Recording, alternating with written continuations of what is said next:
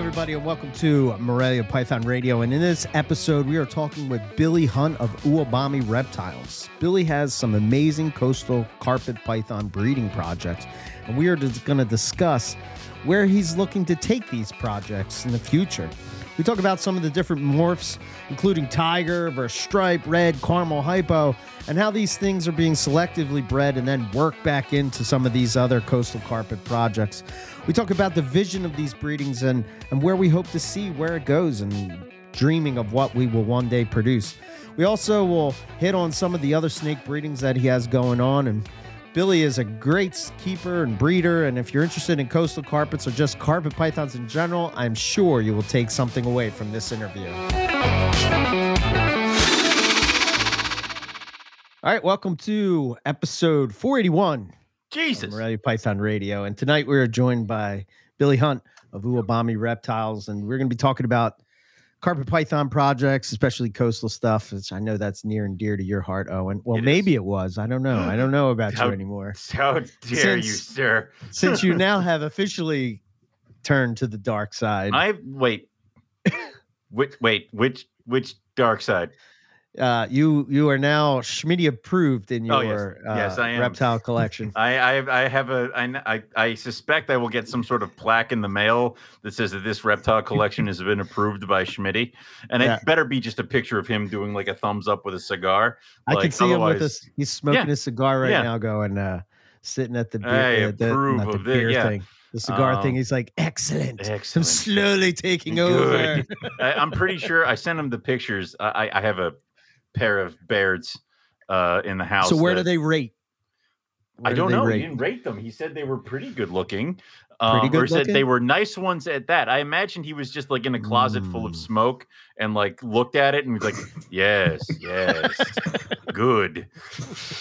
Embrace. Those are good ones. The dark side.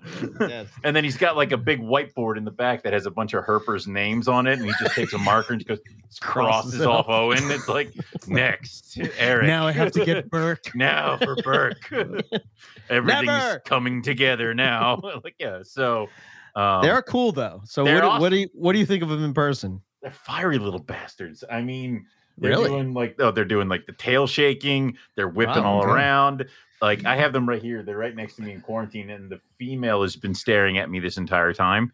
The male will constantly fall off of the bin that he's on. So every once in a while, I'm working and hear a thud, and then he's just there on his back. So he might be touched in the head, but dude, They're very cool. They're very much a little bit more of a pumped up rat of a corn snake. Like the lab I used to work at in college, we had a yellow rat snake that was pretty sure was a wild caught, scarred up, just an angry pissant of a yellow rat snake.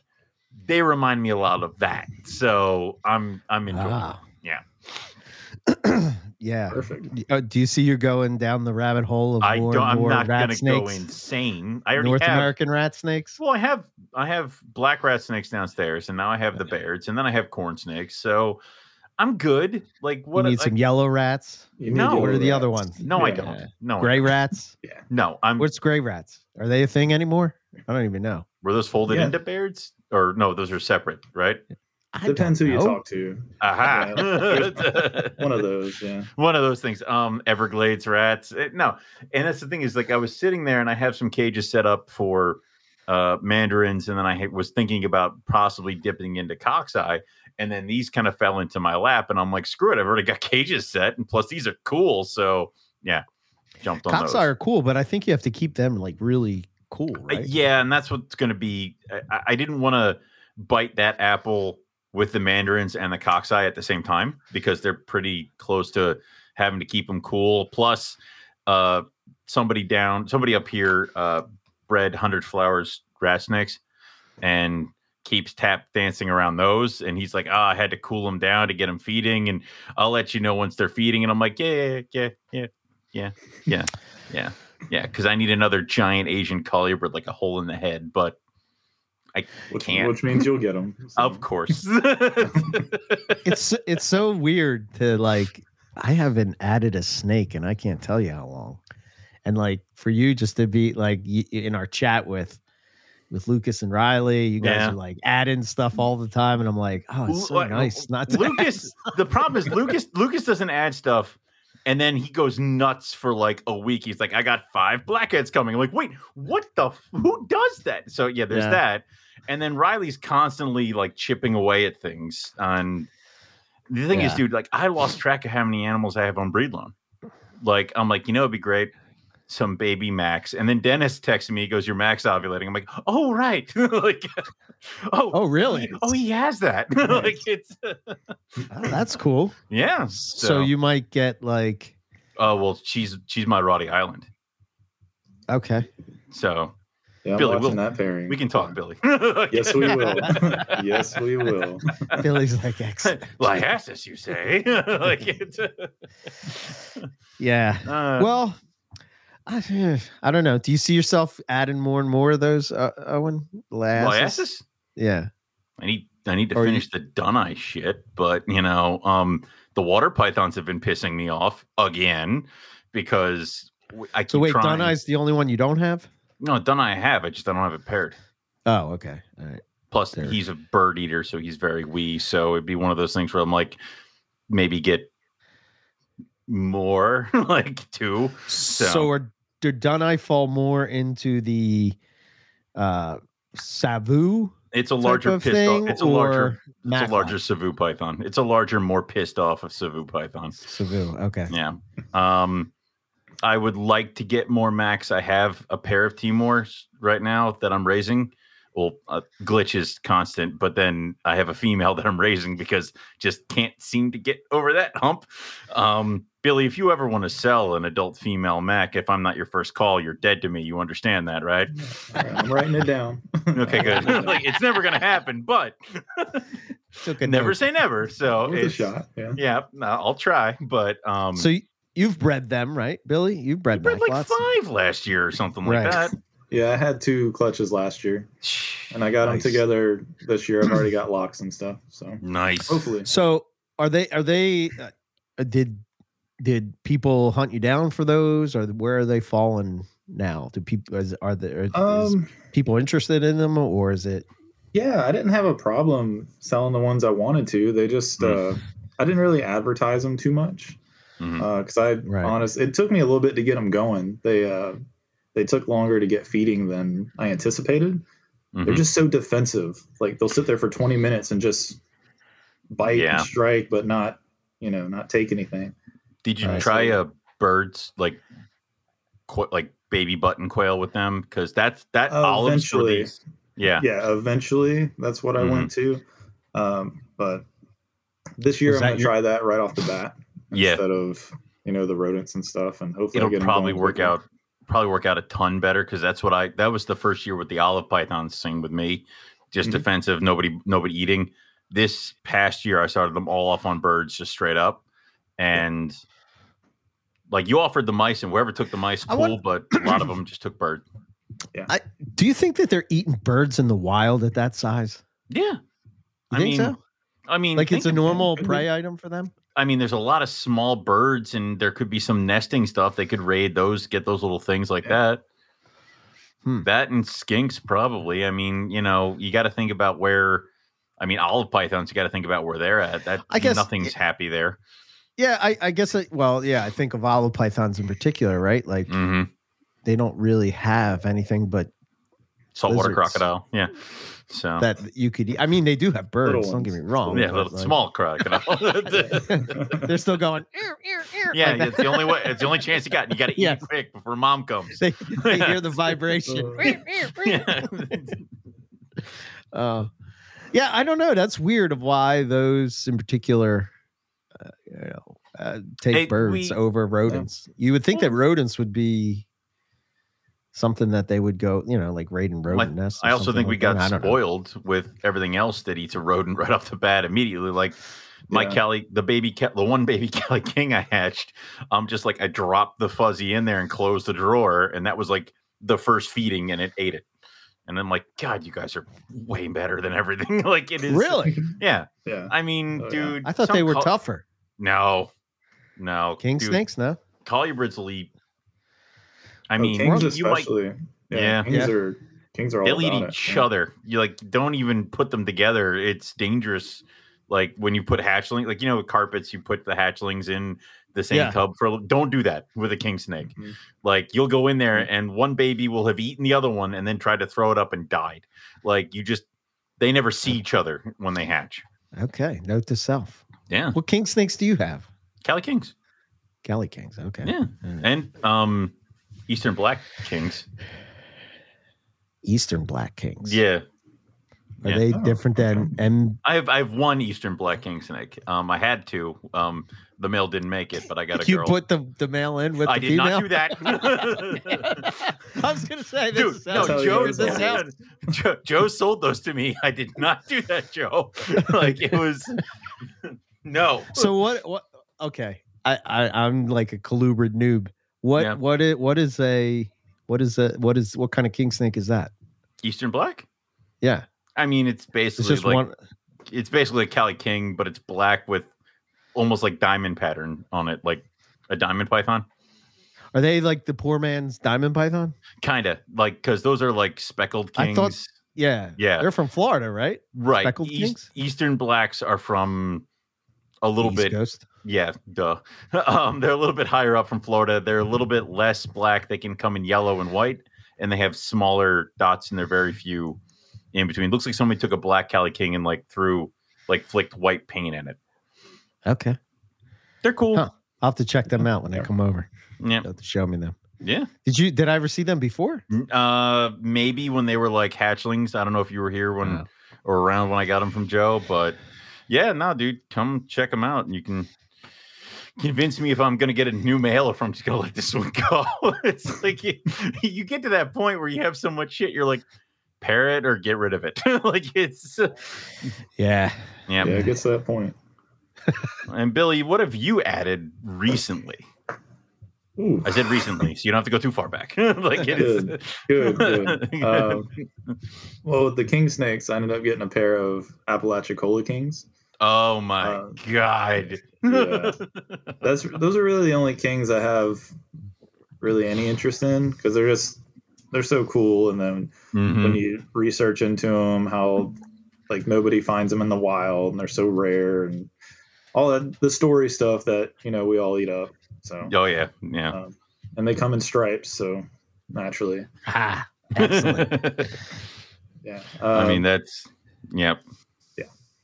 Let's see what else. Japanese rats. I got back into those. Nice. Those are probably one of my favorites. Or the Japanese rats, the Climacophora, Russian rats, trinket snakes, Flavolineus. I think that's and some Hondurans. Nice. Hondurans I had a good group of them at one point, and I just I got into this thing when I was younger where I was like, you know what? I'm short on cash, ditch the colubrids, and I'd sell the colubrids. And then I'd be like, I miss my king snakes, and I'd bring them all. Like, I'd buy new ones. And it's like, if I just held on to several of them, like, come on. Yeah. Well, that's why I got the Russians and the Japanese rats, because I was stupid and got rid of adult females. And it's like, now I got to start all over. But Yep. It is what it is. It is. So Russian rat is similar to what? What would you say that's like a regular rat snake? Yeah.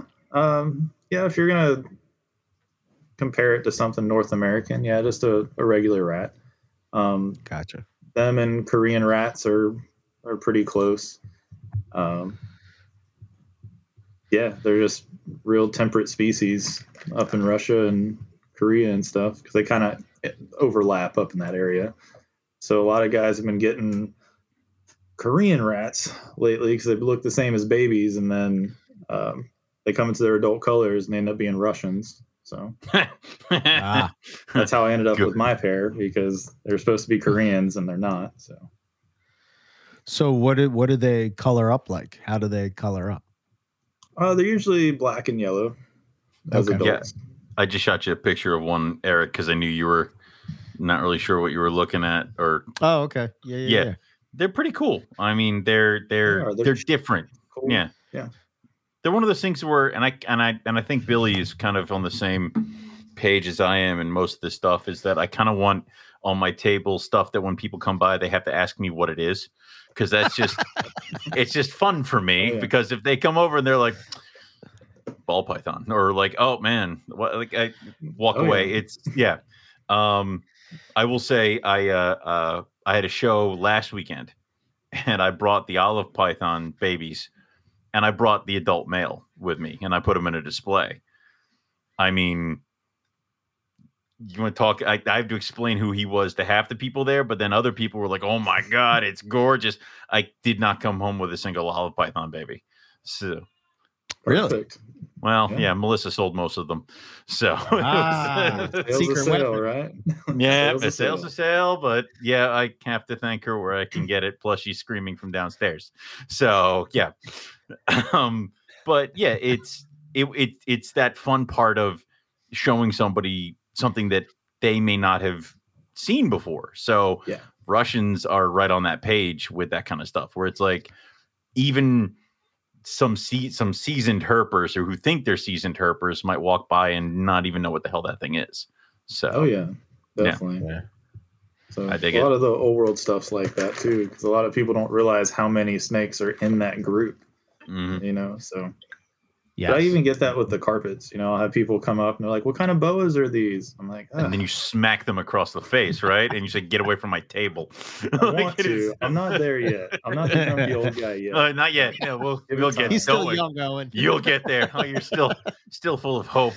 Don't worry, that'll get crushed soon. Oh yeah, that's good. So. Okay, let's we'll get into all the, there's so many different snakes you keep, so we got tons to talk about, but I mm-hmm. specifically wanted to touch on coastal carpets, right? Talk a little bit about them and like what projects you got going on, and like, so do you have like a lot of the, you know, the Russians / Peterson / mm-hmm. Balin. What's it? Balin stuff, right? Yep. Yeah, I have the Russian Balin stuff. Mm-hmm. Then I have the straight Peterson stuff, and then I have Balin stuff. Okay. And if we're successful, you can have straight Russian stuff this year. Yeah. I'm hoping. I'm really hoping. You guys oh my god. Yeah. There's a collective thing of all the coastal carpet dudes who are just like, like, come on, do it. Just do it. So I'm going to throw this out there and see what you guys think. Do you think that we're moving to a point where with carpets that we're moving more away from the quote unquote tiger to more, because we're sort of mixing all these different, you know, lines and different, you know, I don't know if you want to call them different bloodlines. I'm assuming they're just different bloodlines, but, you know, just to make a straight striped carpet, would you still eventually, were we going to get to the point where we're not calling them tiger anymore, or what? No, what are you? No, I think if anything, everything will just become tiger. Thank you. Which, yep. But I'm in the camp that if it's a Russian Balin, like you guys have seen when I produce stuff, that I call them Russian Balins because it mm-hmm. has, you know, 50% Russian blood, 50% Balin blood. Like I want people to know what they're getting. And there's a different look to those animals than, you know, just a straight Russian or a straight Balin. So I'm until it makes sense. I mean, now when you're getting into, you know, it's 12% Balin or, you know, something like that. And then everything else is, who knows, like a Limpke stripe with a mm-hmm. Russian Peterson. Okay, it's a striped carpet at that point in my eyes. Right. You know, but mm-hmm. when it makes sense, you know, if it's 50 or so % of something, you know, I'll still label it as that. But yeah, it depends I think, on to the point. I think the issue is that the layman is going to see a stripe and think tiger no matter what. So I think a lot of it's going to be definitely more tiger in things. And then we're going to have to do our due diligence more so than we used to of what we're looking at. Is it a tiger? How far away removed is it from the Balin stuff? If this thing hasn't seen a Balin tiger in 3 generations, we got to start thinking about what has it been crossed with and things like that. What other coastal projects has it been in? So it is kind of one of those things where also then you're going to start getting people that take a tiger and breed it to things like a Peterson or a Russian or anything else with a stripe, and which is essentially the same thing. And then just call them tigers and then not tell you that there is this blood in it and that blood in it. So I would see tiger itself forking off into several things. And then I would also see there being like a subgroup of tiger where you have no idea, but it's just a really nice striped coastal. See, I like the way that you do it, Billy, with the 50% and 50%. I think, but I think, I guess I'm thinking of it in as far as like being respectful to Jason is like, why would you call you're sort of, let's face it, he's the tiger guy, right? I mean, he's the guy that put them on the map. So like what he's breeding, I would call tigers. And like, I think for all of us who's sort of moving away from, I think once you get past 50-50, I don't know what the cutoff is. I don't think anybody knows what the cutoff is. I guess we kind of have to decide what that would be. But if it's like 25% Balin, we don't do that with Gamma, or we sort of poo-poo on that. Wouldn't that be the same type of thing? So wouldn't at that point it just be striped carpets? I mean, technically probably, but I don't think it's ever going to be. I think if it's got Balin in the lineage, anything striped is going to be tiger. You don't understand our influence on this. Yes, stuff. I do. Yes, I do. Yes, I do. I've tried for years. My first thought on that is like when you start getting into the, like I've seen caramel zebra tiger jags. Ouch. You know, and they just look like, you know, no disrespect to anybody, but they just look like caramel zebra jags. You know, where's the tiger in that?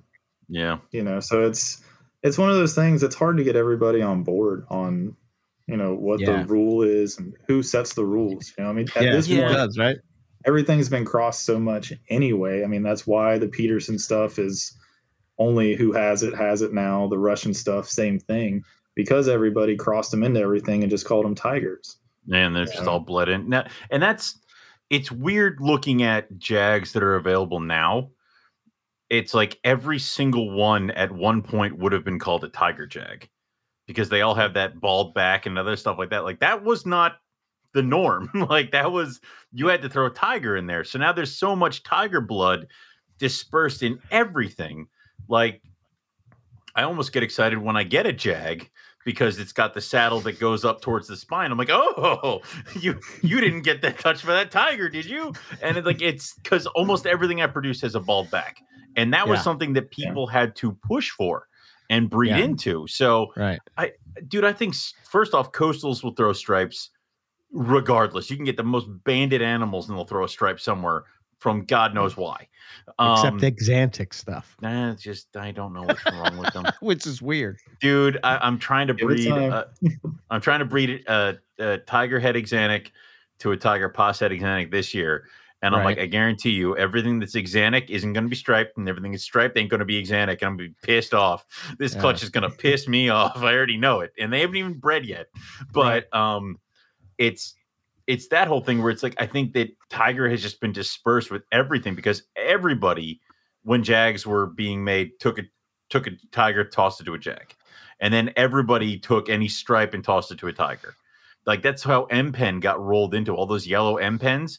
Were bred to tigers, which is why tiger kind of has that yellow look to it. But that wasn't the original tiger look. They had that bonish white kind of thing. So we just assume now, oh, yellow tiger. That's not how it used to be. So we're just kind of, so how do you know that like several things down the road, we're going to be like, oh, red tiger. No, that was a thing we had to make. And so, So, let me ask this question to you guys. Where do you this is an individual thing, but we'll start with you, Billy. Like, where do you want to take the stripe to? What's your end game? Or do you even have an end game? I just want to see how far I can take it. I know you're trying to do the multiple stripe thing, which I have some stuff that's kind of like that too. So I guess that's something I'll go for. I think I've showed you the one stripe that I produced this year where like the last third of its body, the lateral stripe completely disappears. And like it just has the dorsal stripe, and then it's just like there's no pattern on the sides all the way down to the tail. So who knows if that could like go up more or whatever. I've always wondered that. How far can we take the stripe? Can it just be a perfect stripe, or is there something beyond that? So that's what I want to see. And it might just be it's you only can get a perfect dorsal and lateral stripe, and that's it, you know. But there's only one way to find out. And I look at it like I have all these different lines and stuff, so I can cross them together and still keep that stripe phenotype and not worry about inbreeding like I do with the, you know, 2 or 3 Petersons I have. Eventually those are, you know, gonna have to be outcrossed. But with the other stuff I can continue that stripe project and, you know, to see how far it goes, but not take a step back with breeding it to a banded animal to get new blood in it, if that makes sense. Now, with the Peterson and the outcross, how would you go about that? Would you find a really nice striped animal that kind of has the same coloration as the Peterson, or would you just try to find a almost like a would you go with a locality carpet, knowing that it's 100% coastal, 100% this, and that you'll just try to work back towards the stripe after that? I have a Peterson Balin when I got all those snakes from Kyle. Probably the same stuff that you guys have. So from that group, so my first plan was to use that because the first generation's already done for me, and it has the same colors and everything as the Peterson stuff. It has the darker colors and the real nice tans and stuff. It has a nice stripe. It has a stripe all the way down its tail. So you know, I like that look to it. So that's been my first thought on outcrossing them, and then they'd technically be 75% Peterson, if I wanted to go that route. But beyond that, I honestly haven't thought about, you know, exactly what look I'd want to go with that for. But since I already have that snake, I'm like, well, I have that to play around with, and that gives me a couple generations. So yeah, it does. I guess my other question would be, have you guys experienced breeding stripe stuff to certain other, like, you know, when you're picking your breeding pairs, have you seen better striping from something that you didn't think would throw? Yes. What was that? What was the pattern like, or what was the animal? Dude, my go-to, my big girl, my Trinity. I mean, she's from Ted Thompson. She has no stripe on her. You throw her to a tiger, she will produce nothing but stripes.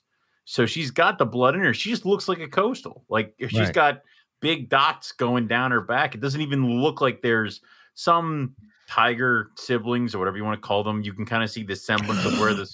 Stop it. You went stop there. It. I didn't. He said the S word. What is stop this? 2006. What else are we gonna say? Mute him. 5 minutes. Mute. He can't be. Stop it. This isn't like that. What's that show on SportsCenter? Whatever.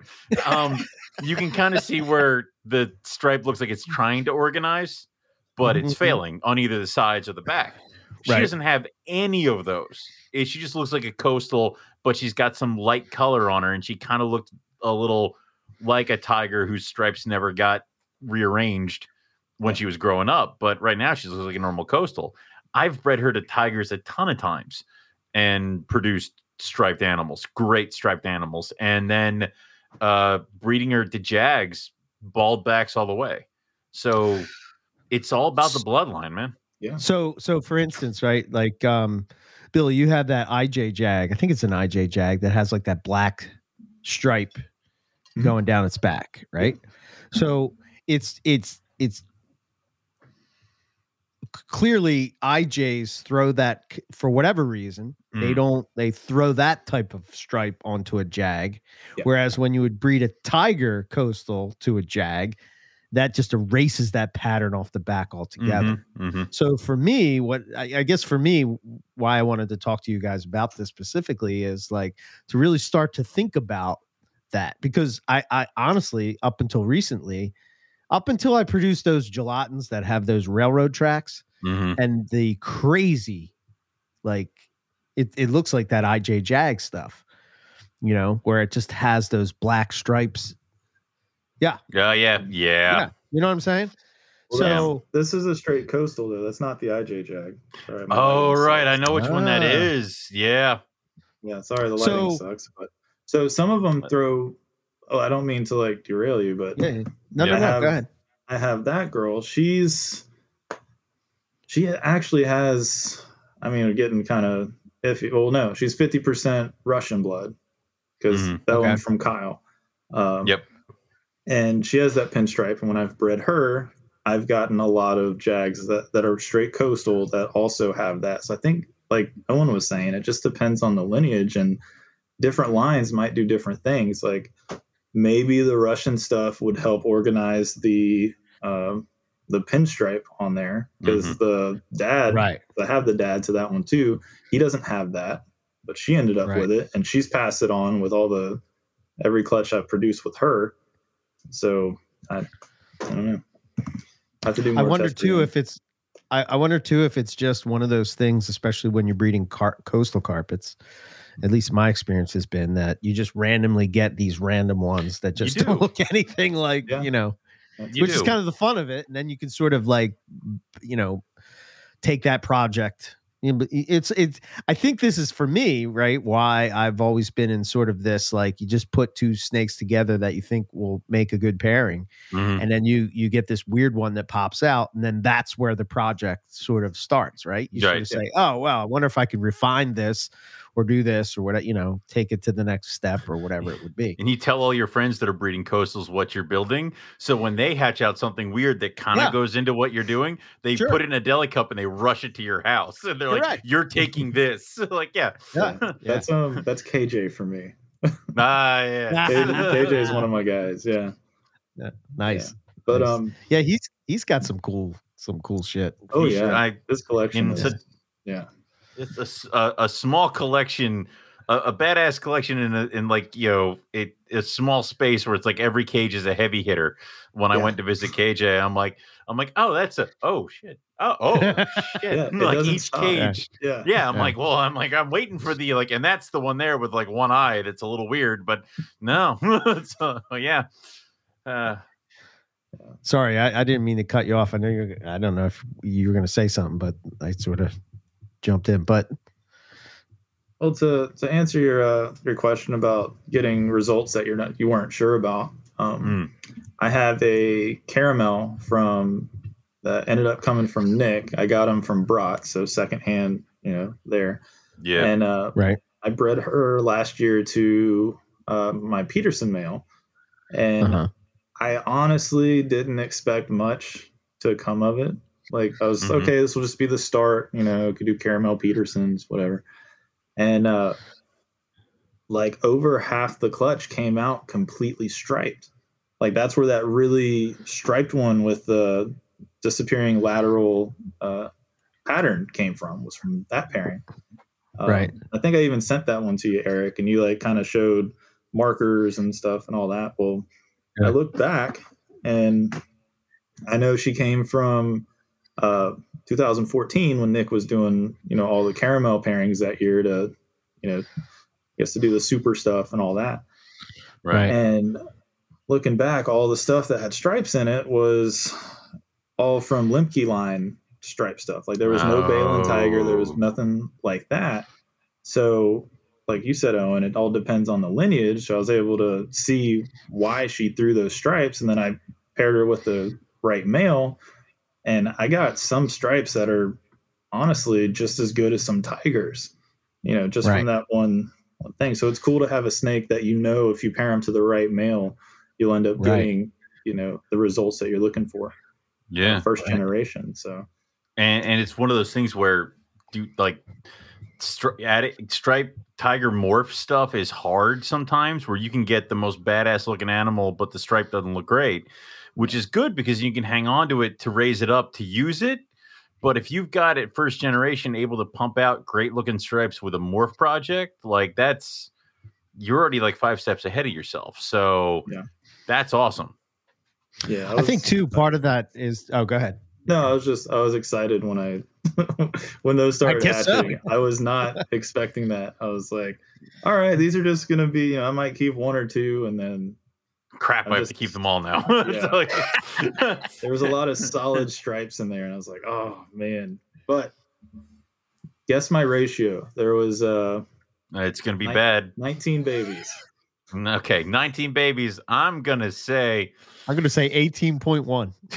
Oh, that'd be terrible. That's terrible. Like that is the I need to leave this room and I'm gonna come back and resex these things 3 times before I believe this. Because that actually was my that was my olive python ratio this year was I had one male, all females. I'm gonna say 16 males. All right, so you guys gave me a little better than what it was. It was 14.5. Wow. But still, it's like, oh. And of course, none of the females were caramel, so I didn't get but I got something. So, I have building blocks for, later on. I would say that breeding tigers, because I bred the Russian Balin stuff to each other, because I know, Billy, you and I have siblings from that, from Kyle. I bred them together this year, and I'm like, well, if a girl pops up that I really like, and I got the clutch, and I guess something they were just pretty weak out of the egg because I lost all but two about just not eating and anything like that, and they were gorgeous animals. Yeah. So now I have these two boys, and they look absolutely fantastic, and I'm like, you know what? I'll sell them, and I'll recoup my costs. And then I'm like, nope, I'll keep them. It's like that is just that's just. Because I opened the drawers, I'm like, you guys are like some of the best tigers I've ever produced. Damn it. Like, I don't need males, but it's like, whatever. I'll figure it out. You're staying. So are they reds or are they? One is red.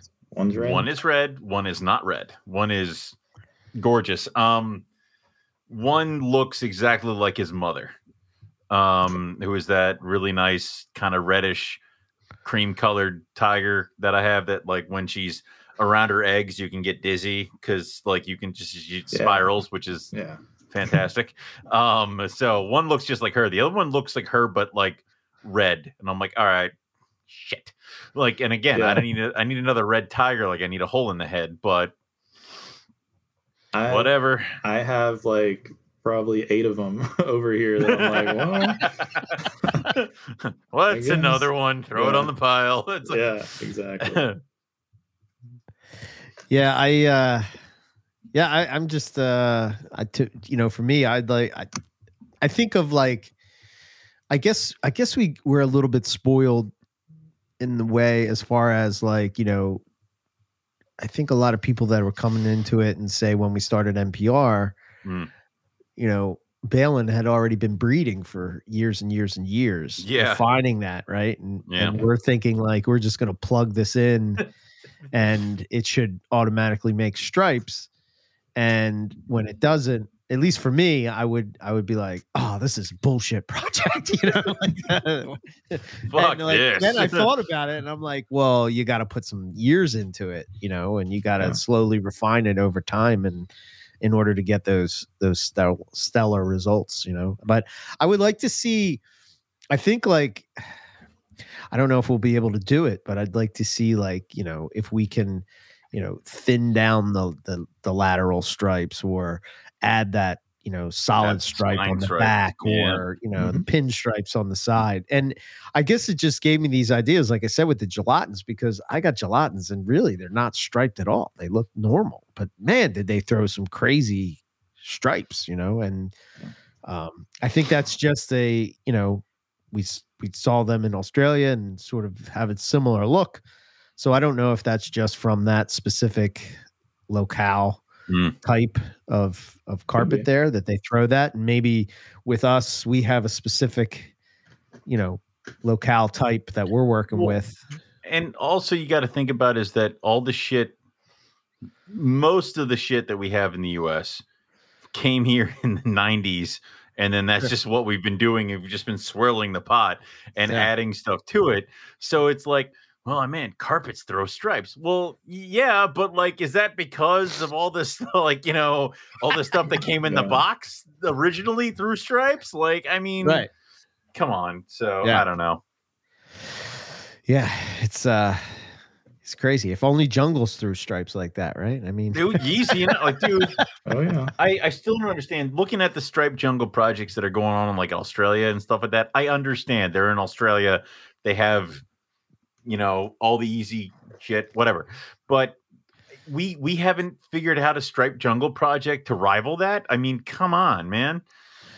I think I might say something controversial here, but I think we've kind of bred jungles to have the same look. Do you remember back in the early MP days where you would see like Andrew Hare would post up pictures of his jungle collection? You can tell, and you would have like what? You know what I mean? They would have like this one had fish netting, and this one had a tiny yellow stripe, and it was all black, and this one was like But now I don't know. It seems like they've lost their variety. It's almost I don't know, maybe I'm not paying attention as much as I used to. Well, people that have other big collections just get a pair of jungles or a trio of jungles that look really nice in black and yellow, and they breed them to make black and yellow jungles. Like, it's almost like we focus so much on the yellow, right, at the cost of everything else that we've sort of just like, because I kind of like those, I think of those like that fishnetty type of jungles where it's like, you know what I mean? I liked the 50-50. I don't really see that anymore. Do you remember the 50-50s where they had bold, like big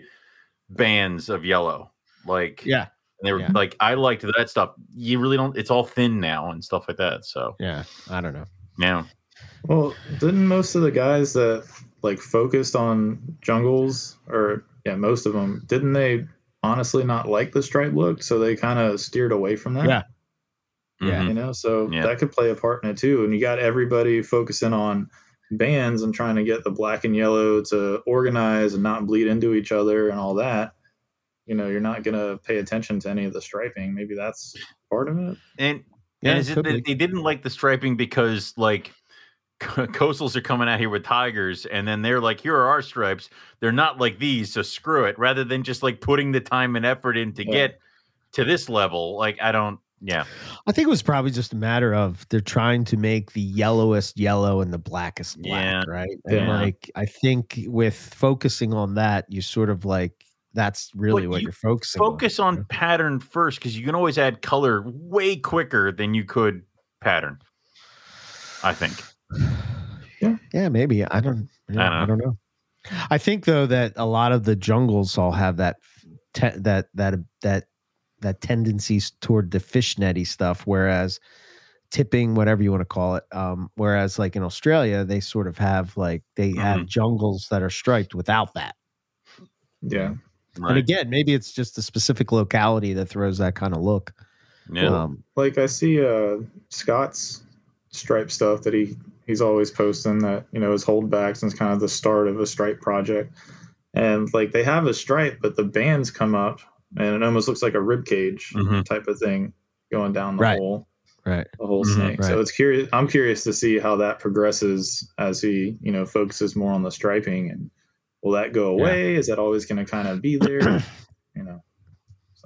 I mean, is that something you would consider with like coastals? Like, are you mindful of colors in tigers, like, or colors in stripes? Like, are you shooting for a yellow this, or I know that at one point Eric kind of wanted to drift back towards the original line tigers, like that bone white kind of tiger. Like, are you kind of working for that maybe, Billy, a little bit? Yeah. Actually, I have a lot of plans for tiger stuff, morph-wise, and just refining lines and seeing how it goes. As far as the color and stuff, the biggest one I want to work on is in the Petersons. I have a pair that the dorsal stripe is like really clean. Like, it's a real thick dorsal stripe. It's clean and it's brighter. And then I have another pair they're a little darker, but like they have like speckles in the dorsal stripe, kind of like a dirty look to it. I actually prefer the dirty look. So I'm, my plan with those is to, breed those pairs together and see if that, what happens with that, and hopefully they, the clean ones stay light and the dirty ones stay dark, and just go from there. Yeah, so. I went, you're talking about color and stuff, right? And one of the, so I have that one, to your point, Owen, I have that one project where I'm trying to recreate an ivory jungle, but in a coastal form. And a lot of that stuff, probably because it looks that way, is probably becomes, it's very, very close to, I think it's just three generations away from Will Leary and Balin's, basically their original Tiger Jag project, right? Because what he used to call them, and I'm going to say the Sib word now, the Tiger Jag Sib. You have to give warning, because I didn't give enough warning. Trigger warning for everybody out there. People get triggered. Sibling. Yeah. But that, when I purchased them, that's what they were called, right? I know. So and it was really, that was really my first coastal carpet was that animal, because I couldn't afford the tiger that he had. So he's like, well, I'll you could probably do the same thing with this, you know, and then take this and be gone. Yeah. Right. And then I bought a group of them the following year again, because I liked how they kind of turned out. The one that I originally had, the one that was from 2008, she's more yellow. She has a very like that original kind of like jag look, if you will, you know what I mean? That, that like that base color. Whereas the other three are basically bone white. And then when we were hanging out with Balin in Tinley years ago, he was talking to me about that. And he says, yeah, they just throw these like bone white coastal carpet things that are, you know, that are cool. And I'm surprised he hasn't really tried to refine that. I guess he's so focused on the red that he's got other stuff cooking. And we talk about big mistakes made by younger Owen. Balin sent me one of the original line tigers males one year. Yeah. Right. And I bred it to that coastal from Ted Thompson, and she produced a hellish amount of beautiful tigers. Yeah. And I split the clutch with Balin and I sold them all. And it was idiot. I'm sitting here and I'm just like, God, I'm wanted to make room for cow kings and something like that, tigers, or something. Idiot. I was just like, you know what, caramel, Eastern more kings. Space. Yeah. Like, yeah, let's get. I need more room for these fantastical morphs. Like, it was just, we've all been there, buddy. Yeah, oh yeah. Sitting there, and I'm like, that's a dumb fucking move right there. Yep. So live and learn. Yeah. So and it was just one of those like, it's an original line tiger, so he wasn't really that impressive by the standpoints of tigers that we would see, but the babies came out wonderfully striped. And also it was fresh tiger blood that Balin used in other projects and stuff like that. I was dumb and sold them all, but yeah. So, but I also have this, and again, this just goes to my point about these crazy ones that just pop out. Right. So I bred what I call the 2007 tigers, red tigers, which was that one that he had, that unrelated peppery male thing, right? And these, I have a pair of them. They have a black dot at the end of the scale on every scale, so they have that pepper look, but they're striped. Yeah, those are awesome. I saved those pictures that you sent me. I'm always looking at them. Yeah, and the ones that I don't have. That's soon. My list. Yeah. Soon. So I wonder, like, when they grow up and I breed them, right? Which maybe next year or something like that. 12 years. I wonder if I'll be able to. Yeah, right. Yeah. The way I raise things, but they're on hoppers now, at the age of 6. Pinkies. Dude, what are you doing? Please. Just feed them a little more. Yeah. No, but anyway, those in particular, I don't know. I wonder what's going to come of those. Maybe nothing, you know, but it's just odd that you look at that original male. And I think this is sort of the plus of having lineage stuff, is that I never really cared about like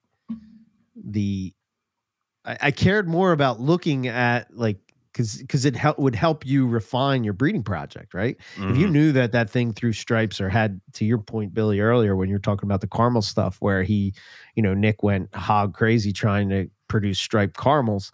He bred everything to Limpke, and he was trying to outcross and da da da da da. You know, but you know, he got the, you know, he didn't necessarily get the greatest of stripes, but then you breed those animals generations later and they just throw amazing stripes, you know, because it's in there. Yeah. So, well, and you got to think about it too with this is that, I mean, I assume all three of us here have seen the picture of Paul Harris's, oh, is that a hypo tiger? Yes. That he tossed up today that hurt my soul. Yeah. That I was just like, Eric, please produce these. I'll sell my car. Like it's, yeah. He did that in what seems like very few generations, just because I know he got Balin stock a couple years ago and he bred it to everything. Yeah. Yes. To produce like caramel tigers and all this other stuff. So I want to say that the majority of his females in projects now have tiger blood in it, to throw things like that hypo tiger boy that is just, dear God. Yeah, so it's real. Yeah. Let's talk about color for a minute as far as that goes. So now we have hypo, red, and caramel. Are you guys, well, I start with you, Billy. Are you trying to work with all three? Or are you just sticking to one and trying to refine it? Like what's your, because you have caramel and you have red, right? Yes. Okay. So my plan with those is I want to see what Exanic caramel tigers and Exanic reds would look like, and I want to put them side by side and just see if there's a difference or see if I wasted, a whole bunch of years to look at it. I have a red head Exanic from Eric Hernandez, and just the head, like it's not a stripe or anything. It's just a typical red with the banding and stuff. And that snake is incredible. And it's just a head. You know, sometimes the head Exanics will, show a little something. So I'm curious to see what the visuals will do and then put that on top of tiger and all that because it seems like tigers seem to be, or my reds seem to be a little brighter. So if I put the Exanic on top of that, so I have an Exanic tiger that I'm trying to, put through the rounds to, to see how those go. And then if I can ever get my hands on hypo stuff, that would be something I'd want to do too, just to see. Cause I know some people think I've been watching a lot of the Australian videos. Eric, thanks for giving me thanks for doing that. Yeah. He gave me like 10 channels to check out. And I know a lot of them say like, oh, the caramel and hypo kind of the same thing, to where the stuff we see over here, it almost seems like night and day. Like it's got to be different. So I just kind of want to see for myself, with that, and put Exanic to it and go from there. So the caramel, in my opinion, the caramel, from what I've seen with them, is the caramel seems to have more black, but they are yellower. They have more of a yellow tinge to them, whereas the hypo has no black, but is not as bright unless you get that super. But then when you put the caramel and the hypo together, well, that's a whole nother ball game, because now you're getting the best of both worlds, and I think that's like maybe where the Australians are coming from, because a lot of them at that point were sort of breeding. Remember, Larks had all that kind of crazy shit back in like 2000, maybe 15 or something like that. Hypo, caramel, But I don't know, their stuff always had a different look to it, and that would explain why, it would be like their Exanic stuff that had caramel and hypo was just like, on a scale of 1 to 10, they would be a 10, and we would have stuff that was maybe a 7, but I think I'd be curious to see what happens when what would happen when you put red and hypo together. I know a guy to see how that plays. Yeah, I know a guy who's doing that. His last name rhymes with Malin. Jerk. What? Oh, he's trying that? Yeah. Yeah. He's got the hypo stuff. I don't know if he's doing it this year, but I know it's on it's on his radar. Yeah. You know, me too. Dude, yeah. I've been working the caramel stuff for a while. Yeah. And I've been trying to get this year. I took one of my super caramel jags and I threw it to that Balin Russian tiger male that I got. Mm-hmm. So those should be cool. Yeah, definitely. You'll probably get some lens out of that too. Yeah. So I'm interested to see. Right now, unfortunately, I have I have three red tiger males. Damn it. That's it. Wait, and then Owen used to say to me, like, why do you have all these? Shut your goddamn mouth. That's why. So it's because is this like Freaky Friday? It is not bodies or something. Man? No, there's legitimate reasons for this. One, the first one is a straight up red Balin male that I got from Balin. The other one is an MBB red male that I got from other buddy. Right. And then the last one is the Russian red male that I produced. So that he's basically a 50-50 now because I bred his. Do you want any more? I bred his siblings together. I need girls.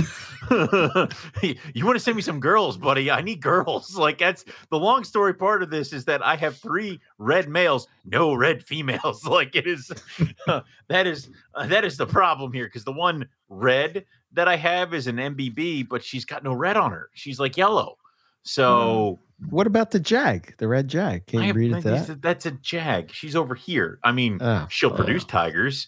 She's a Molly Ringwald kid, and she's on my list. I got shit, but I want a tiger that I can produce and just make tigers. So yeah, Billy, you and I gotta talk. Okay. Yeah. Cool. Well, so where do you guys want to take the red to? We talked about the stripe, but would you want to just try to keep that into adulthood, the color, where do you say it? That's what Balin was working on. But the problem is that, and that's what I just alluded to. You sit down there and you sit these three animals next to each other. The Balin red looks different than the MBB red, and the MBB red looks different than the Russian red. So it's like you got these three things. You got three different things you can go to, and it would be great to have fun with all of them. And I will, but I also kind of want to breed them to animals that are on the same page as them to produce more of them. So like what Eric said, I have that red jag, the red jag female. She's from a Luke Snell red jag male to a Balin red tiger. MBB red tiger. So I can plug her into several of these projects. She'll produce great looking animals, and jags, great looking freaking jags. But I also want to just go with the tiger route too. So get that. It's difficult. So what I would like to see with the red is obviously maintain the color throughout their adulthood. But some of the more muted, darker red animals are still really cool looking, in my opinion. Yeah, 100%. Yeah. Like the Balin original red line tigers, they're kind of like a dark red, which is cool.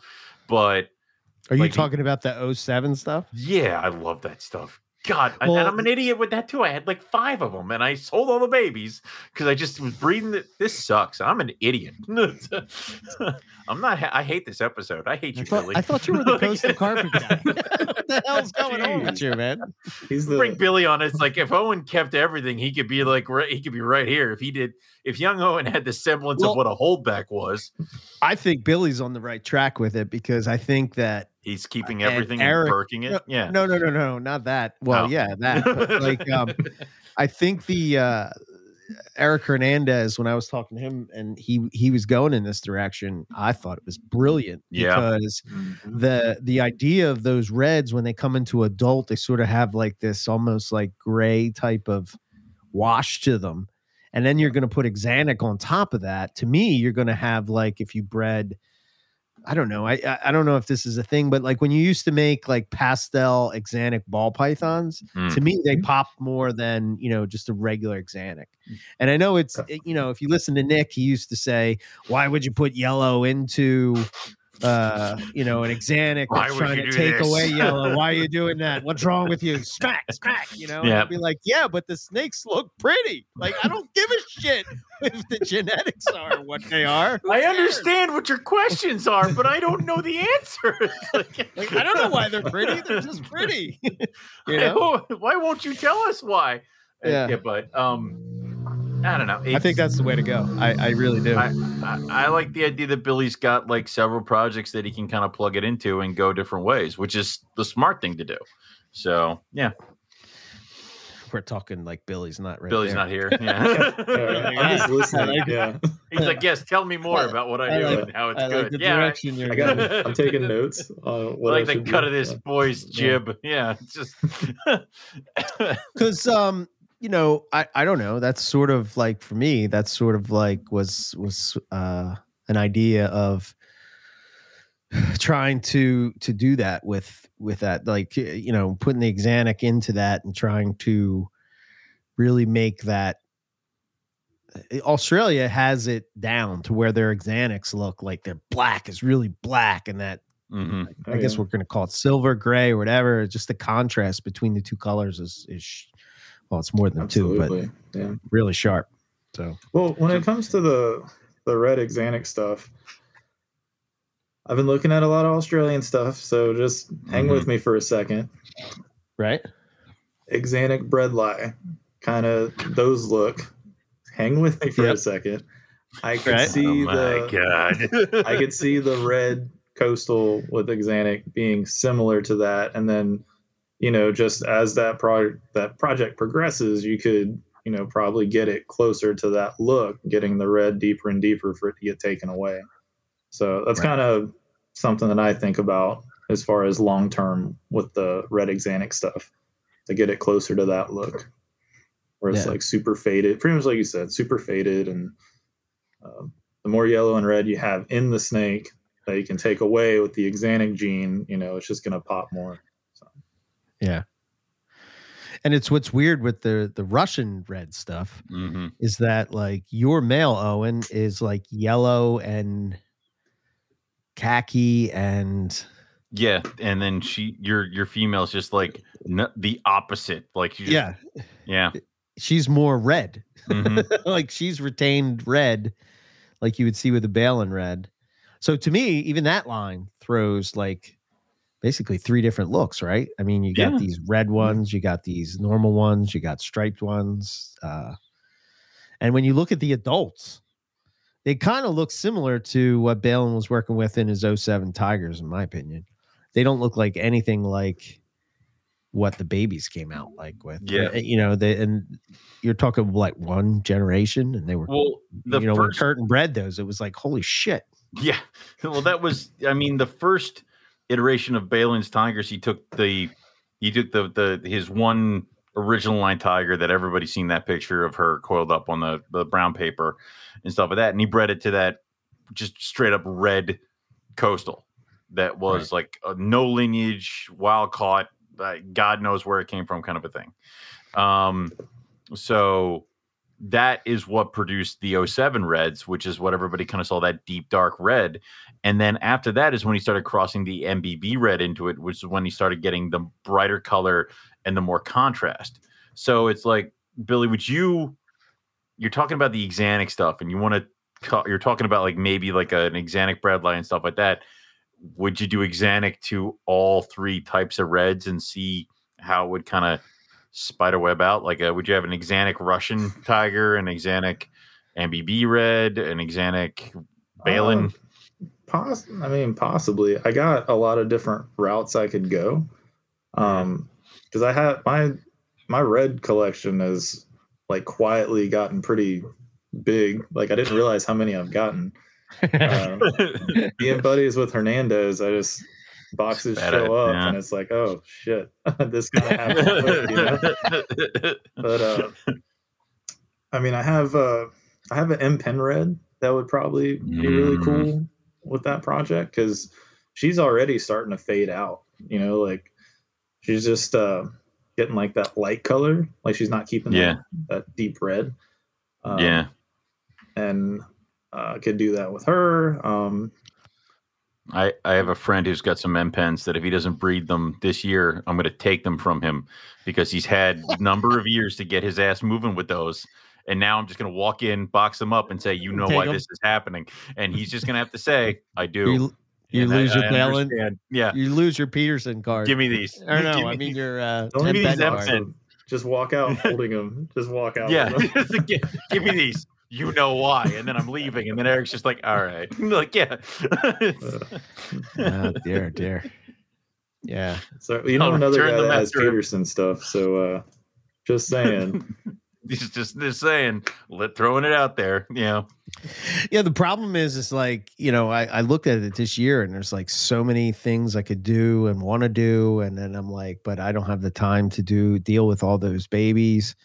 And then the idea of wholesale and the stuff. Dude, I'll breed the MPens. I'll take care of the babies. Like just the craziest one is that coastals. That MPen that I got. Man. Yeah, it can be fine. I'll send half to Billy, and I'll take the other half. Then it's fine. You don't have to deal with any of them. That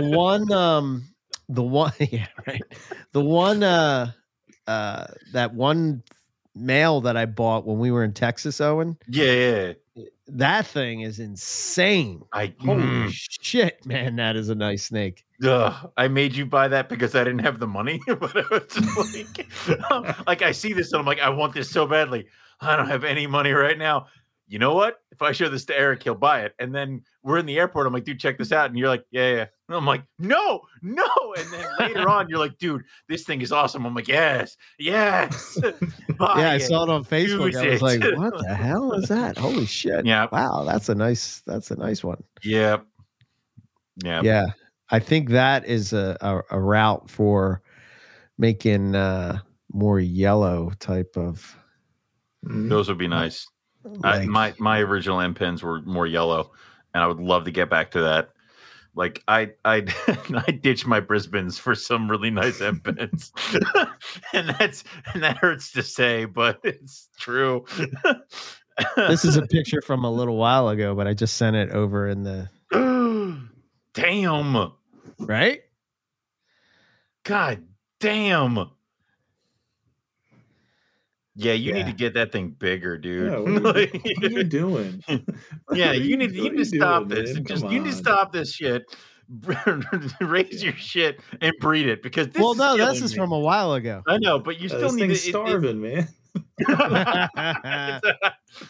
No, you need to get that. I need to see that thing with a female like this fucking year, okay? If it's not big enough to go with a girl, come and add him to the list. I'm taking all MPen shit out of your house. That's a nice one, man. Dude, that is gorgeous. Yeah, that's really nice.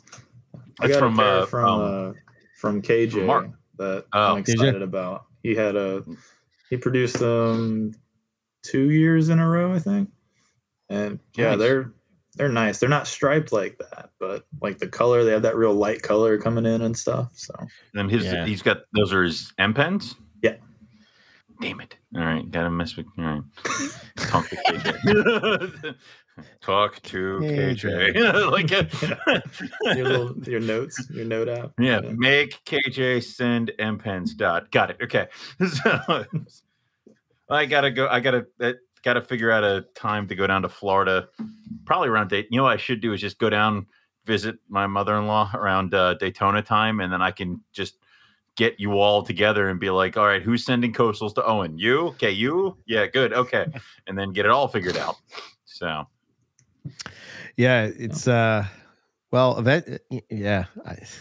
would be great for you, Owen. I do like coastals. So. Yeah, I realized like I guess I have a lot of coastal stuff more so than I thought that I did. You know, I thought that I had more IJ stuff than coastal stuff, but turns out it's probably equal, which is I mean it's weird because I'm in that weird funk right now where I have a bunch of females growing up. And I don't have a lot of females breeding, so I'm sitting there and I'm like itchy. And I'm like, I should just go get some girls from like everywhere. And I'm like, in the next 2 years, I'm going to be up to my eyeballs in female coastals. Like, do I really want to do this? Like, so happens quick. Yeah, Well, I guess that's sort of like the, I mean, I don't know. What do you guys, I mean, is there, Billy, do you have a cutoff on how many pairings? Have you hit that point where you're like, it's too much? You haven't hit that yet? Not yet. You don't know it till you hit it. Like that's not a number. I hit it in 2018, man. I was like, never again. You know, Rob was telling me, he's like, don't do this, man. What are you doing? He's like, I'm happy for you that you're having all this great success, but do you realize how many babies you're going to have to take care of? I'll be cool. Don't worry about it. You know? And then I'm like, what the hell? Yeah. I will say this, that I have 2 racks of 40 baby bins. And then I have another 2 racks, 40, so I can handle over 100, pretty easily. It is daunting when all those bins are getting close to full and you're like, oh God. Like it is, you kind of get that panic of, oh shit. And then you have, and those are just the pythons. And then over here. I was going to say for you two guys, I know specifically, it's like you have all these oddball species that are like, pains in the ass to get eating and like it's one of those things of like the mad hog is hatching in my hand and I'm like, that's awesome. Oh dear God. Like I don't even know. This is gonna suck, isn't it? So but then like you have, like I said, you have the pythons that are filling up, and then you have the stacks of the bins that you gave me, Eric, that I just put all the colubrids in, and those start filling up and you're like, shit. Like it is one of those things where it can be a little daunting, but I don't think you're at that point. I think this past year, I got to it because I had a rack that I had loaned to a friend and I had to have him bring it back so that I could put it back into circulation because I was getting real close and I'm like, oh shit. So what's the most clutches you did in a year? I wouldn't say the most, I think I had like I want to say I had like 8 clutches in one year. But those were like a couple of my monsters shook loose. So I had like 40 egg clutches and stuff like that. So 8? I thought you did way more than that. Well, 8, but 2 of them were 32. One of them was 40. I don't know. I can't. Oh, I never. I thought you did like shit. Like the one year you had rhino rats and. Oh, yeah. No, I might be closer to 10. Colubrids help because then it's. You stagger them. So it's like you've panicked and you've sold a bunch of pythons and then the rhinos hatch and you're like, okay, I can do this too. Right. So it's like this that. Perfect balance of making sure everything hits. Dude, it's like right now I go downstairs to my snake room. I'm like, I have nothing to do. I don't know what to do with you guys. So like I just wander around and do whatever and feed the colubrids because they never stop eating and then leave. It's like, we're talking in May, in June, like it is going to be rough downstairs just because of the egg hatching babies. How many pairings are you going this year? Oh, this year it's like I usually do like 20 or 30 pairings, man. It's just that sometimes shit doesn't work out. So, well, yeah, sure. I mean, I would say, yeah, you're probably right. I probably did get closer to 13 or something like that. Yeah. Like with that, so. I would say that. I think you're cutting yourself short, man. I am. I know I am because it all blurs together of doom. Yeah. But, and I would say that I've done well over 100 babies in a year. Easily. Yeah, over 100 is too much. What about you, Billy? What's the most clutches? I know you crush it every year, man. You're just pumping out babies. Well, last year was my biggest year. I think it was 11 clutches. Nice. Okay. Year. And I was at like 90 babies, something like that. Okay. But I mean, the carpets usually don't give me too hard of a time getting going. It was the 17 max and the spotted pythons that were spotted. Oh my God. I didn't kill myself. Yeah. I'm saying that. And I had to like wrap fuzzies in gecko skin for mad hogs. So I don't know how Justin does it, man. He has like, Western stims, Eastern stims, pygmy pythons, children's pythons, all in one year. It's like sweet lady DDP. I mean, that's why he's addicted to Diet Dr. Pepper, dude. Well, you know how I got it going? Cause I hatched 3 of them. 2 of them just ended up rolling on me. And it took a little bit because it's my first time messing with baby Antaresia. And I ran out of pinkies. So I had all these colubrids. So I was basically doing like the drumstick off a chick. You know what I mean? Okay. Yeah. Right? Right, yeah. Okay. And I was like, well, I mean, what's the worst that could happen? I put it in front of that thing, nails it, and wraps it. Like, I was able to pick it up and put it in my hand with, like, constricting it and stuff, and it just kept eating it. So I gave it one more the next feed, and then it took pinkies no problem. So sometimes, man, it's just getting them rolling. I mean, yeah, I had a stubborn baby mad hog, and then I found out a buddy of mine breeds button quail. So he brought over a couple live, and we're talking like a bird the size of a bumblebee. And I put that in some of the, I had like two carpets somewhere eating and then a mad hog. The second those chicks hit the paper, these things come like flying out of nowhere, mouth wide open, just nailing them. And I'm like, all right, well, so like when in doubt, man, birds. We get spoiled thinking everything, you know, just takes whatever we give them. And that's not always the case. Right. Yeah. Dude, I was, what is it? Rodent Pro has a, they just stocked up on it. Jesus. Oh, wow. Great. That is a big meal for it, dude. Dude, it took it like a champ. Wow. I didn't think it was going to take it. Oh, my God. But yeah. Now isn't it?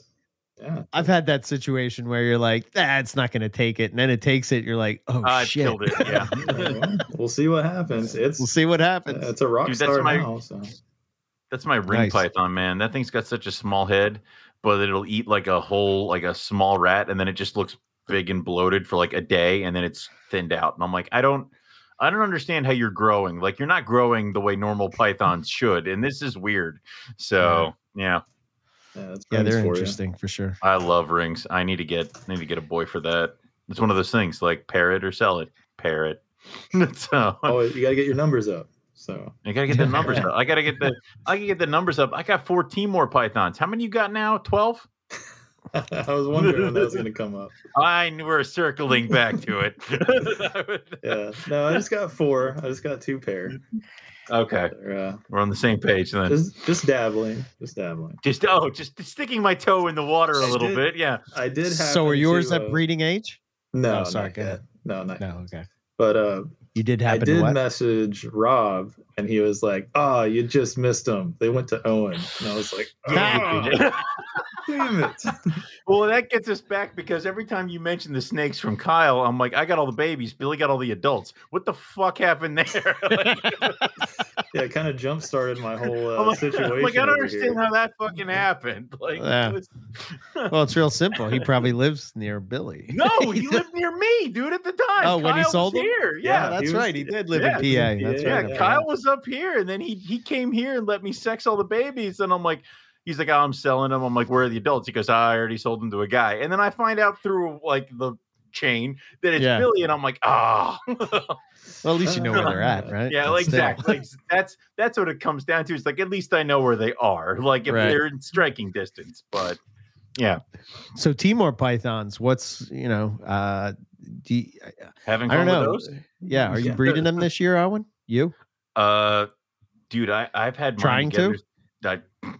I lock them in a cage together, and then I see what happens. Right now we're in the see what happens phase. They've been together since October, and they've had access to each other through that like tunnel thing that I got going on. Yeah. And this past weekend they were in separate cages, and they've been in separate cages for like 3 or 4 days now, nowhere near each other. So the hell if I know what's going on. The female just shed. We'll see. The other pair that I have is not old enough. They're getting Rob, there. The ones from Rob are getting there. They were gorgeous. I love, dude. Yeah. They were pretty. Yeah. Nice. And they only want to live in tubs. And I'm like, you guys suck. Like, he put them in cages and they lost their minds. So I'm hoping with give them a little bit more size, I can try to get them into some cages because they're just beautiful animals. Yeah, they are. Yeah, and I'm hoping this year. But I was going to get I got 8-foot cages that I'm going to set up, and I'm going to try to give a little bit more room to my blackface, white lip, put them in 6-footers. And then I'm going to try to do some different tunnel things. Cause dude, I've been loving the hell out of those.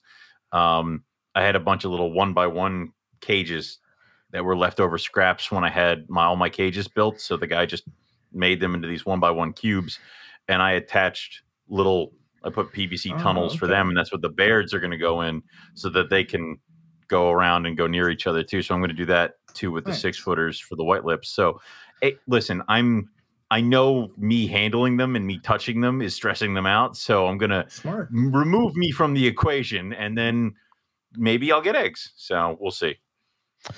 What's your approach, Bill? Have you thought about how you're going to breed Timors? Have you thought about, put any thought into it? A little bit. I think I'm going to try the gourmet rodent approach. Feed the hell out of it. Yeah. Feed them a whole bunch. I'm thinking like bigger tubs for them since they're just so nervous and stuff. Because I mean, they seem to do well with them like that. And I mean, if they freak out in cages, if you know, I don't want to stress them out because that's not going to do anything positive for the animal. You know, some do it well. Like Don Patterson produced them this year, and he has them in cages. So I mean, that's not the end all be all, but that's my thought, but I'm still a ways away because I got the one pair is probably two and a half years old. The other pair is maybe not even a year yet. So they're still young. So I'm still just raising them up and learning them and getting shit on all the time. And all that stuff. So I would say that every pair of animals is different. So you can kind of get a roadmap to do it, but I will say this, that once the weather starts warming up here a little bit, I am going to feed heavy both of those animals and still allow them access to each other, because talking with Lisa this year, because she produced the black-faced white lips, it's like they bred late. So even though they were together, they just ended up breeding late. So having access to each other and not giving up on it until like July or something like that. And then it's really easy. Because the tube is, there are caps at the end of each tube, like to close off the tunnel. All I got to do is just put those on and done. So nice. Yeah, I use that for my wild caught Pitaias mucosa. My female, she's a psychopath. So I have like the trap box thing with the PVC, like a venomous trap box. Yeah. Pretty much. Well, I like made it with the pretty much the PVC piece and then the threaded, you know, side on. So you put the cap on it and all that. Yeah. What Wheeler does for his scrubs. Yes. He posted that video, and I think the next day I had all the supplies and was making it. I was like, well, I'm gonna do this because, like you said, you know, touching them and stuff just freaks them out. So if I can catch her when she's in the hide and not stress her out, you know, it's only better for the animals, so. And better for me if I'm not chasing them. So.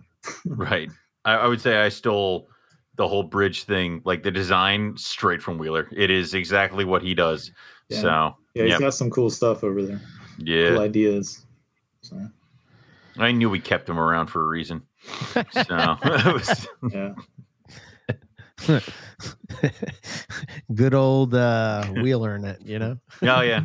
Well, there's that too. Trying to be known for other stuff now. So I'm glad it's working for you. I mean, it's good rebranding. Yeah. So I'm gonna switch gears for a second. You know, I was looking at your Instagram page earlier, and here's a snake that, and no one will tell you this because I remember being at Hamburg. Tangerine Honduran snakes. How are they? They're awesome. I freaking love them. If I was going to work with a colubrid, that's what I would work with. They're a little squirmy as babies, but I mean, once they get some size to them, they're pretty placid. They're easygoing. They get pretty big, right? Don't they get like 7 foot? Yeah, they can. I mean, you're looking 5-6 foot, 7. A reasonable size colubrid. Yeah. Is there anything special about, like, if you were going to get into them, like, what do you have? A pair? You have a couple pair? What do you have? I have the one bicolor albino that I got from Dennis McNamara. Nice. So instead of it being like the tricolor, like yellow, white, and red, it's just white and red when it becomes an adult. And then I just have a pair of, like, that have a few hets on it. So I need to get a male for that albino female. I really just want to work with the albinos. I mean, I might dip into the other stuff. It's just like any other snake. If you dive into that that part of the hobby, it's like, holy shit, you didn't realize how much was there, you know? Yeah. But there's different lines, and this guy is breeding this, and there's aberrant ones where the whole pattern's all whacked out, or there's ones that are vanishing patterns. So as they get older, the pattern just disappears with every shed, and then you put all the mutations together, and you can go down the rabbit hole. I'm trying to keep myself at albinos for now, but I also know myself. So if I end up really liking them, I'm sure we'll talk about them again at some point. You know? How do you eat an elephant? Small bites. So it's it just corner the little albino part, and then you can start kind of drifting off. And then when you have a room full of Hondurans, you can be like, "Yep, all right, that happened." Yeah, I do have that. I even bought a. I have a book on Hondurans milk snakes. Yeah, specifically the one from Doug Mong, and it's like the pages are colored, and that's a really good book. Yeah. Oh, I should. That's another thing that I was going to say off topic. Are you reading a book currently, and what is it? Yeah. Oh, wow. Am I reading a book currently? I am not currently. I know you're a book guy. Like I am. You know. I am. I'm not currently reading one, but the next one on my radar is I got the. I always butcher his name if it's not in front of me. The Bert Langworth. Oh, I'm saying right. Agama International from back in the day. Yeah. I got his 2-book series that they put out, the autobiography and the thing. Yeah, that's the next one on my radar to knock out. And because I remember when I first got into reptiles, I didn't like snakes. I was all about lizards and stuff, and I remember that website, and he had the Australian water dragons outside in Alabama all year long and showing how they would just burrow when it was freezing. You know, I just ate that shit up. All and I remember seeing those in Daytona every year for like $50 a piece. Like they were so cheap. And I kicked myself. Like, now if you want one, good luck. You know, good luck finding them. And it's but that's the next one. So it'll be more of a history book, which that's honestly I like that kind of stuff a little more because I like to see where things were and how they progressed, and you know I nerd out on that kind of stuff. So did you ever read the Dragon Trader? Is that what it's called? The Dragon? Yeah, I don't know. That? Yeah. Okay. Yeah. Yeah, that's a good one. That's a good one for history.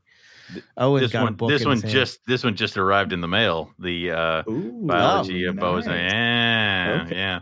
So Riley recommended this one because apparently Ryan recommended it. So, dude, I recommended that to you 5 years ago. You don't. You're and not you're Ryan like, Young. Shut up. It's like I don't. Shut up. Yeah, but nerd. Riley, a silent nerd. And how many white lips do you have? None, exactly. I see how it is. Yeah, that's a good book. Yeah, I'm still working on the. But that's more like papers, you know. Right, it's like a scientific paper. That one's heavy. I'm still working on the secret social lives of reptiles that we. Yeah, we'll be reviewing that. Yeah, week. We got to review like that. Chop. That one's interesting. Eric that one is recommended. That one to me a while ago. He's like, man, check this one out. So. Well, it's weird because it's like the first couple chapters, it's just like, oh, you think reptiles don't do anything socially, you fool. I'm like, wait, what? And they're like, they interact with each other all the time. I'm like, oh, shit. And then they start throwing things out there. And I'm like, that makes sense. That makes sense. Damn it. Like, especially to your point that you made earlier, Billy, like when you are not in a specific niche of the reptile hobby, you may not realize what's all there, and then you sort of like go down this you open up the door and then you're down the rabbit hole and you're like, oh my god, I had no clue, you know. That's so it's overwhelming. Definitely. It's dude, it's like you sit there and you're like, I would like to get Gila monsters, and then you walk in and you're like, oh Jesus Christ, because there's the different types, mm-hmm. there's the different bloodlines, there's all. I'm like, yeah, no, so. Well, just monitors that I've, mm-hmm. The dwarf monitor. I mean, I haven't even gotten into the big monitors, like, and even just really like researching them and all, because I'm focused on the dwarf stuff. But man, even that, you're just like, wow, there's just this whole other world that, Yeah. I have carpet pythons, like whatever. Yeah, whoop-de-doo. Yeah. Mm-hmm. Oh. But yeah, cool stuff. Okay, so and you're reading The Secret Lives of Reptiles, I see. That's good. Yes. That's good. Yeah, that is better, I have to book it's report part, next it's week. Part of our it's part of our NPR book club, yes. Which is like we'll eventually get it to the point where like we can put little stickers on them, like it was the Oprah book club or something like that. Approved. Okay. Yeah, it's NPR approved, like NPR yeah, a little approved, sticker yes. on it. Yeah.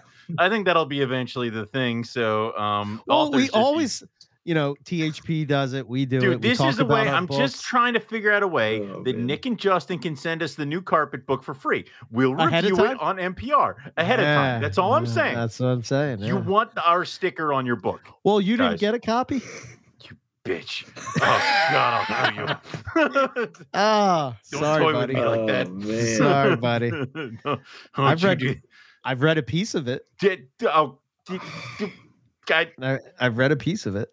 The hell, I do this show for 10 years. I get even know. You saw some of it too from Justin. Yes, I saw some of it from Justin. You were there on that trip. Oh, you bitch. Oh, man. God, I'm going to. Oh, sorry for your loss, my tortoise. Man. I'm going to put Mort in a bag and drop him on you. Fortunately, that'll probably kill you. You're so low to the ground. Sorry for your loss, buddy. Mm-hmm. I don't know. This show turned. We're fighting in front of Billy. This is.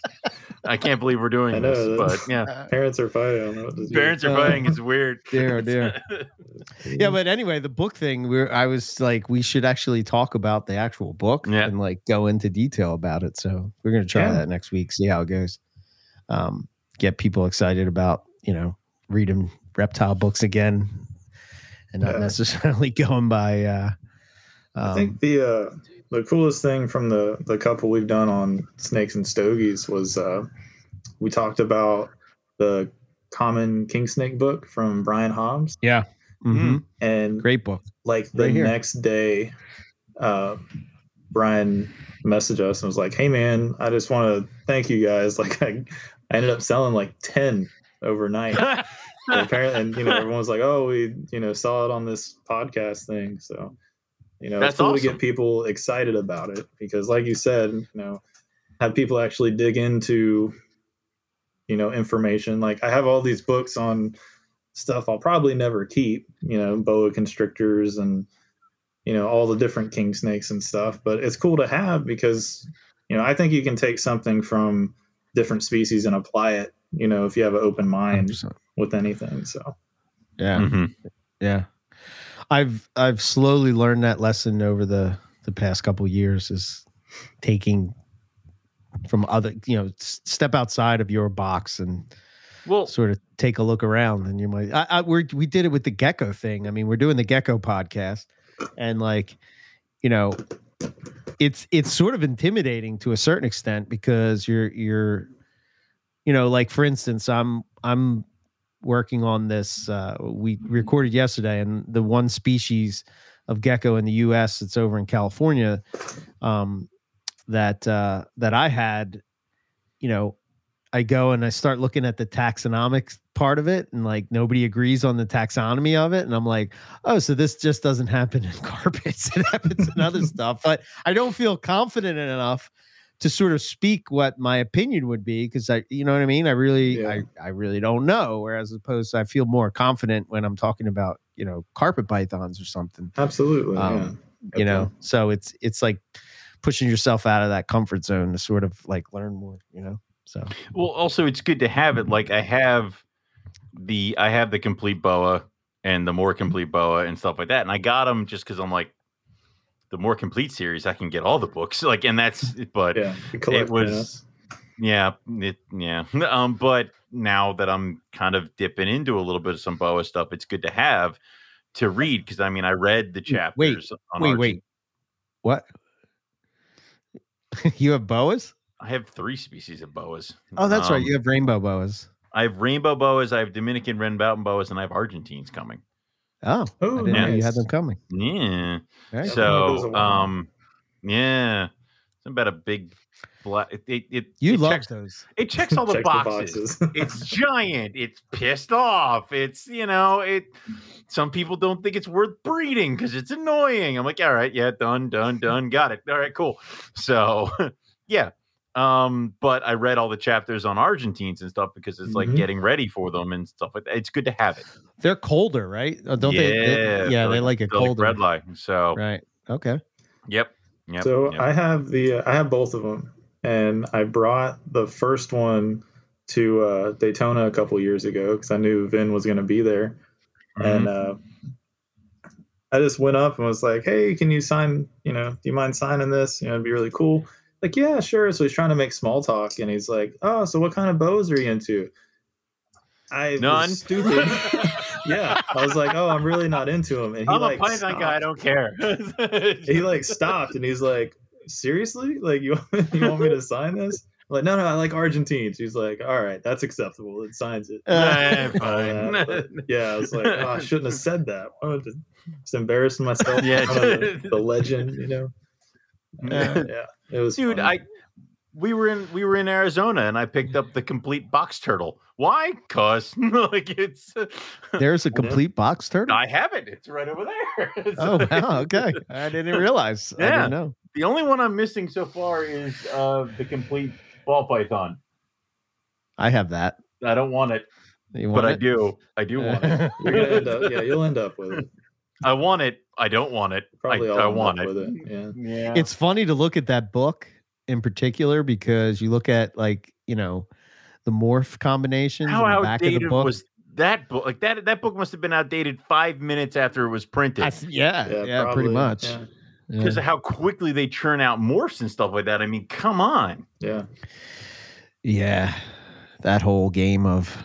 Yeah, well. The books things are dangerous because it scratches that itch of getting something new, and then you don't have to feed it; it just sits over there. That's why, Look. But it's also good to have for the references for the stuff, like reading the thing. Like it's a good way to start some stuff. I mean, yeah, I dig it. I'm definitely getting into more stuff with that kind of thing. So the Old World Rat Snakes book.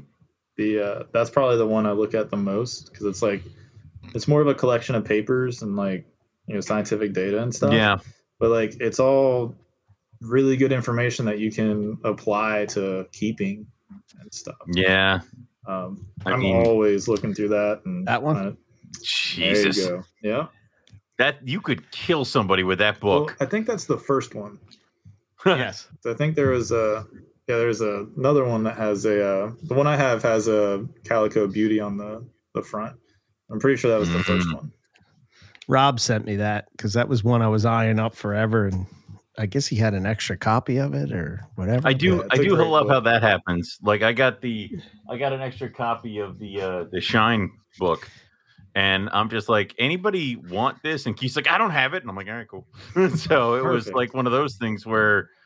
Dude, like there are people, there are groups you can join on Facebook where they just buy up libraries and just churn out reptile stuff and not just books, but like we're talking like papers and zoo notes and this, that, and the other thing. So, you know, the knowledge is out there to grab it. And oh, yeah. I had an opportunity to get the whole series of Vivarium magazine. I didn't have the money. I got them. I mean, you have the whole thing? I got them right. I got the whole thing right down there. Man, I didn't have it on me. Yep, and I got every single reptiles magazine that has to do with carpets right over there, and I have the one vivarium that has like the original tiger ad in the back for awesome. Like that. There you go. I know where that one is because I've looked at it like 10 times. Like it is, it's hilarious. So.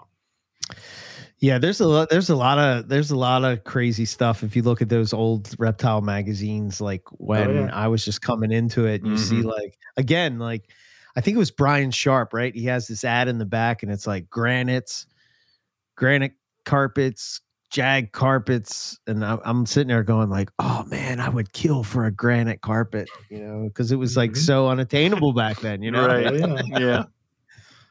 I told you, I cut up the ones that were at my old job at Delval at the lab, because they had the pictures of the tiger jags, and I had them for years, like posted up on like on my desk. So I could be like, oh man, one day I'm going to get me a tiger jag, and then that'll be great. And come on, dude, you know? Yeah. Now I'm cute.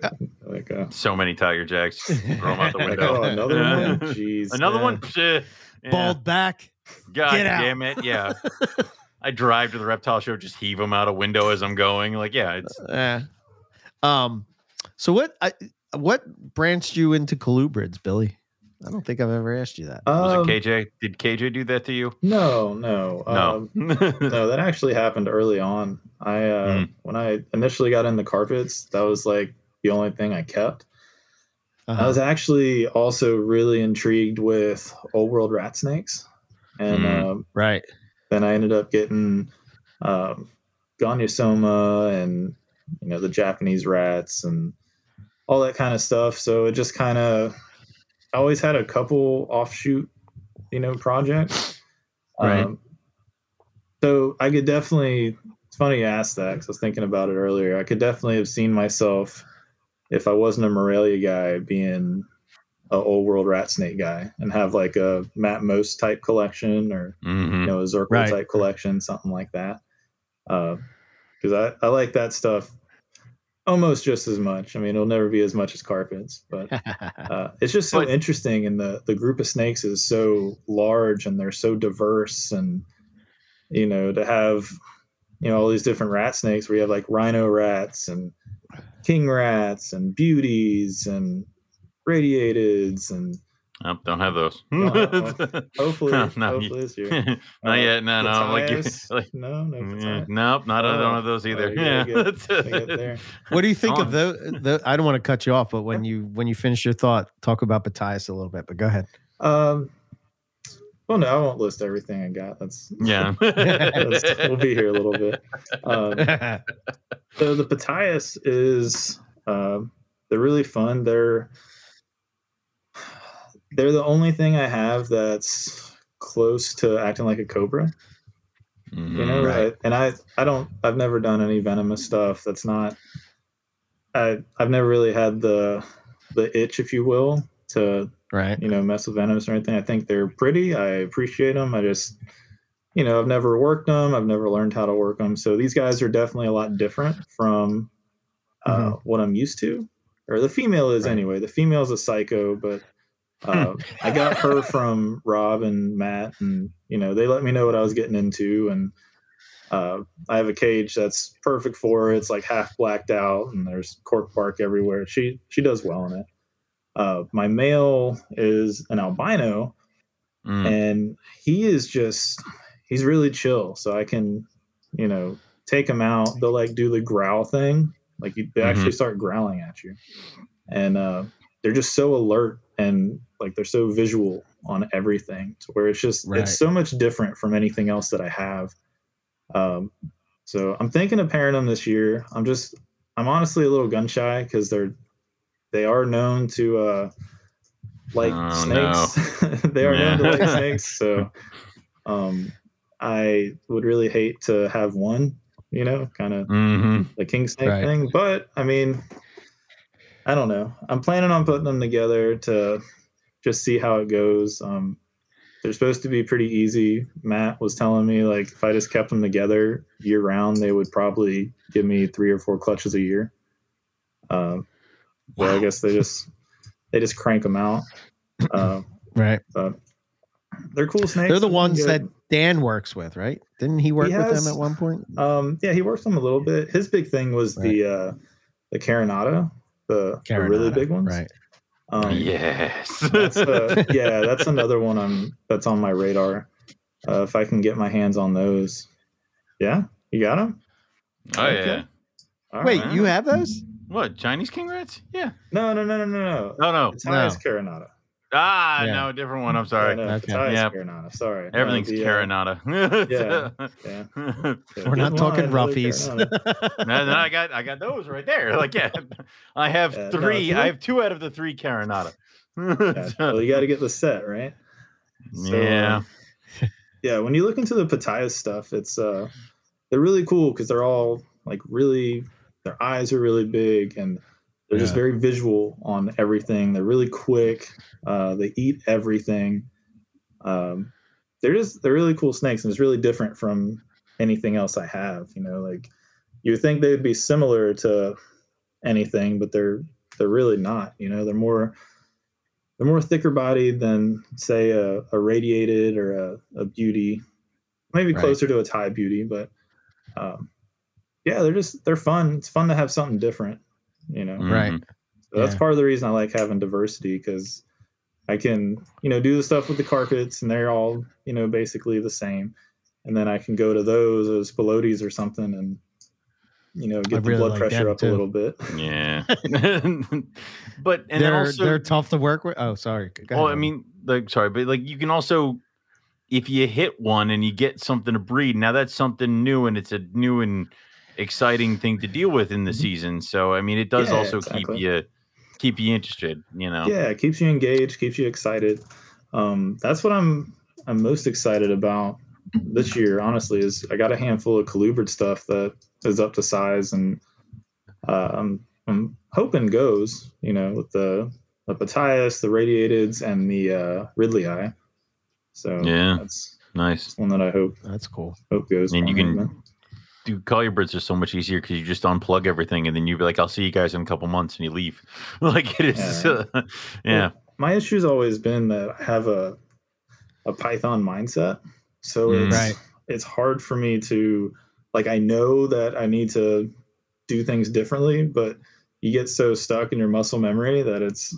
You have to compartmentalize it. Yeah. Yeah. So like it gets to the point where I even try to, if I'm doing something with the carpets and pythons and stuff, I just work with them and then I'll come in another time and do the colubrids. Like, so I'm in a different, you know, mind frame or whatever. Just because it is different. You know? Right. Yeah. Cause I mean, I try to, I get away with it with the big Asian rat snakes of like feeding them a ton, like on Python schedule where it's like, dude, growing them up, you have to feed them almost twice a week. Otherwise the growth rate is nothing. So it took me forever to get these Ridleyi up the size. Dude, my baby rhino from last year, I'm like, I had him and then I had hatchlings and I'm like, yeah, there's not a lot of difference here. And that's bad. So it's like, I fall into that where I have to try to get these colubrids over the hump to get into the Python feeding schedule, which is weird. So, yeah, we all live the same life, apparently. Yeah, yeah. Very cool. Yeah. All right. Well, we're at 147. Owen, do you want to hit on the your new closing questions? The new closing questions. Ooh. If you had, what was it, Owen? If you were could. Oh yeah, yeah. Push the button and get $1 million for Jed to kill someone. That was a rejected one. Is if would you push the button and get $1 million for someone on the planet had to die? Right. So it's no. That was a rejected question. When we stop recording, we can answer that one. We can answer that one. All right. All right. Oh, this will be a good one for Billy. Which species have you had regret passing on?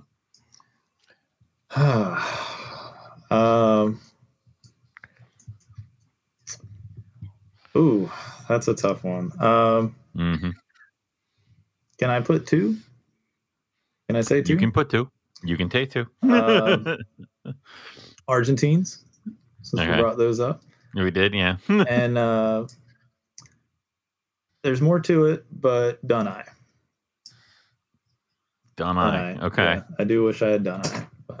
Gotcha. In time. Luckily, I know a lot of guys that have them. So. You know a lot of people that got them. Of course, I only got one. So unless I have immaculate, conception, and it turns into a girl at the same time. Well, that'll be one you decide to sell instead of pair. Sell. So. Yeah. Yeah. Let's see. What species have you tried to breed and failed the most? Chinese beauty snakes. Damn. Mm. Yeah, I've been trying those. Well, the thing is that I don't have a proper setup to brewmate. Mm-hmm. Like I said, Python guy. I live in Florida. So, yeah. And I'm not going to, I don't have like a room that I could isolate and, do that. So. Make cold as hell. So, yeah, I've had them for, 8-9 years now. And I've tried, for 4 or 5 years and no babies to show for it, but it's cool just having them. So maybe one time, maybe 1 year. One day you'll just walk into it and you'll be like, "Oh, eggs, cool," and you're like, "What the fuck?" Yeah. So it's All right. What was the hardest lesson you learned while keeping reptiles? Ooh. Hardest lesson. Probably breeding green trees. Oh. So my first year. My first year I bred, this is my first year of breeding anything. I produced jungles and green trees. Did MI on both clutches, and I was on top of the world. You couldn't tell me nothing. And I'm like, all right, I got over the hump. The hard part's over. I couldn't get any of them to feed. I couldn't get any decent advice. And they ended up just, all 17 of them just went downhill on me. I just... ended up with the the bag in the freezer that you just stare at and you're like, oh my gosh, what did I do? And it hurts, but it helped me kind of in my next breeding seasons and since then focus on different techniques to get babies to feed and all that. I actually have green trees paired right now, and I'm ready for it. I'm ready for the challenge again. So hopefully that all works out. Dude, nice. that's something you can't hammer into somebody's head enough, is that eggs is step one. There are so many steps after. Like, you're not done yet. Oh, yeah. Well, I don't stop worrying about an animal till they're a year old. Yeah, it was God, it sucked. Because you guys have all been there. You're on cloud nine. You're up here, and then just time goes on, and you're just like, oh man, what? I don't know anything. I thought I knew it. I don't know shit. Yeah. That's usually universe has humbled you. Yeah, there's usually one. There's usually one thing that happens in my snake room every breeding season that tells me that I don't know shit. Sometimes it's good, where it's like eggs come out of a female that I had no idea was even gravid. Cool. Other times it's shit where it's like, I opened up the rhino eggs and all the babies died in the egg. It's like, okay, cool. Yeah. It happens, unfortunately. Oh, yeah. Last one is, so we're not doing all of them. We have to mix it. If you could start your reptile keeping over, what would you change anything, and what would it be? I wouldn't have this room upstairs. I